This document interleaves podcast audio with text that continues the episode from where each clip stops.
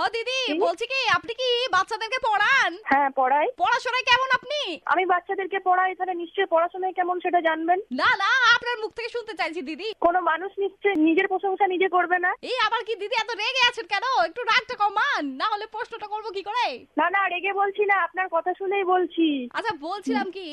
এই যে আমার না গণনা ভুল হয়ে যাচ্ছে আচ্ছা তা আপনি কি বাচ্চা না বাচ্চা নাই কিন্তু বাচ্চাদেরকে যা শেখানো হচ্ছে আমার সেটা ঠিক লাগছে না ও, ঠিক লাগছে না কি মনে হচ্ছে আচ্ছা বলুন এ ফর আপেল তো হ্যাঁ তো বি ফর বল কেন বন্দুক কেন নয় ও বি ফর বল কেন বন্দুক কেন নয় আপনি একটা নতুন বই আবিষ্কার করুন ওতে আপনি দিয়ে দেবেন বি ফর বন্দুক আরে না না দিদি আমাকে একটু সত্যি করে বোঝান না কে এ ফর যদি আপেল হতে পারে বি ফর বন্দুক বা বদ হজম কেন নয় সেটা একটু আমাকে বোঝান না আরে ওটা তো একটা বাংলা ভাষা বাংলা ভাষা ইংলিশে কি করে ঢুকবে আরে তো আপেলও তো একটা ইংরেজি ভাষা সেটা ঢুকে গেছে তো বাংলা ভাষাতে হ্যাঁ আপনি উচ্চারণটা ঠিক করে করুন আপেলটা বাংলা ভাষা কিন্তু এ ফর অ্যাপেল বলা হয় আপেল বলা হয় না তাহলে সি ফর যদি চেয়ার হয় তো ডি ফর ডান পিঠে বা ড্যাড দেবে কেন নয় বলুন তো কি দারুণ ক্যালকুলেশন আপনার কি হাত বোনা কানবো খুঁজেই পাচ্ছি না অদ্ভুত এই যে বাংলা ভাষার মধ্যে আমরা হুটহাট করে ইংরাজি ভাষা ঢুকিয়ে দিচ্ছি তো ইংরাজি ভাষাতে ঢুকতে গেলে বাংলা ভাষা ঢুকতে পারবে না কেন বি ফর বন্দুক বা বদহজম হবে না কেন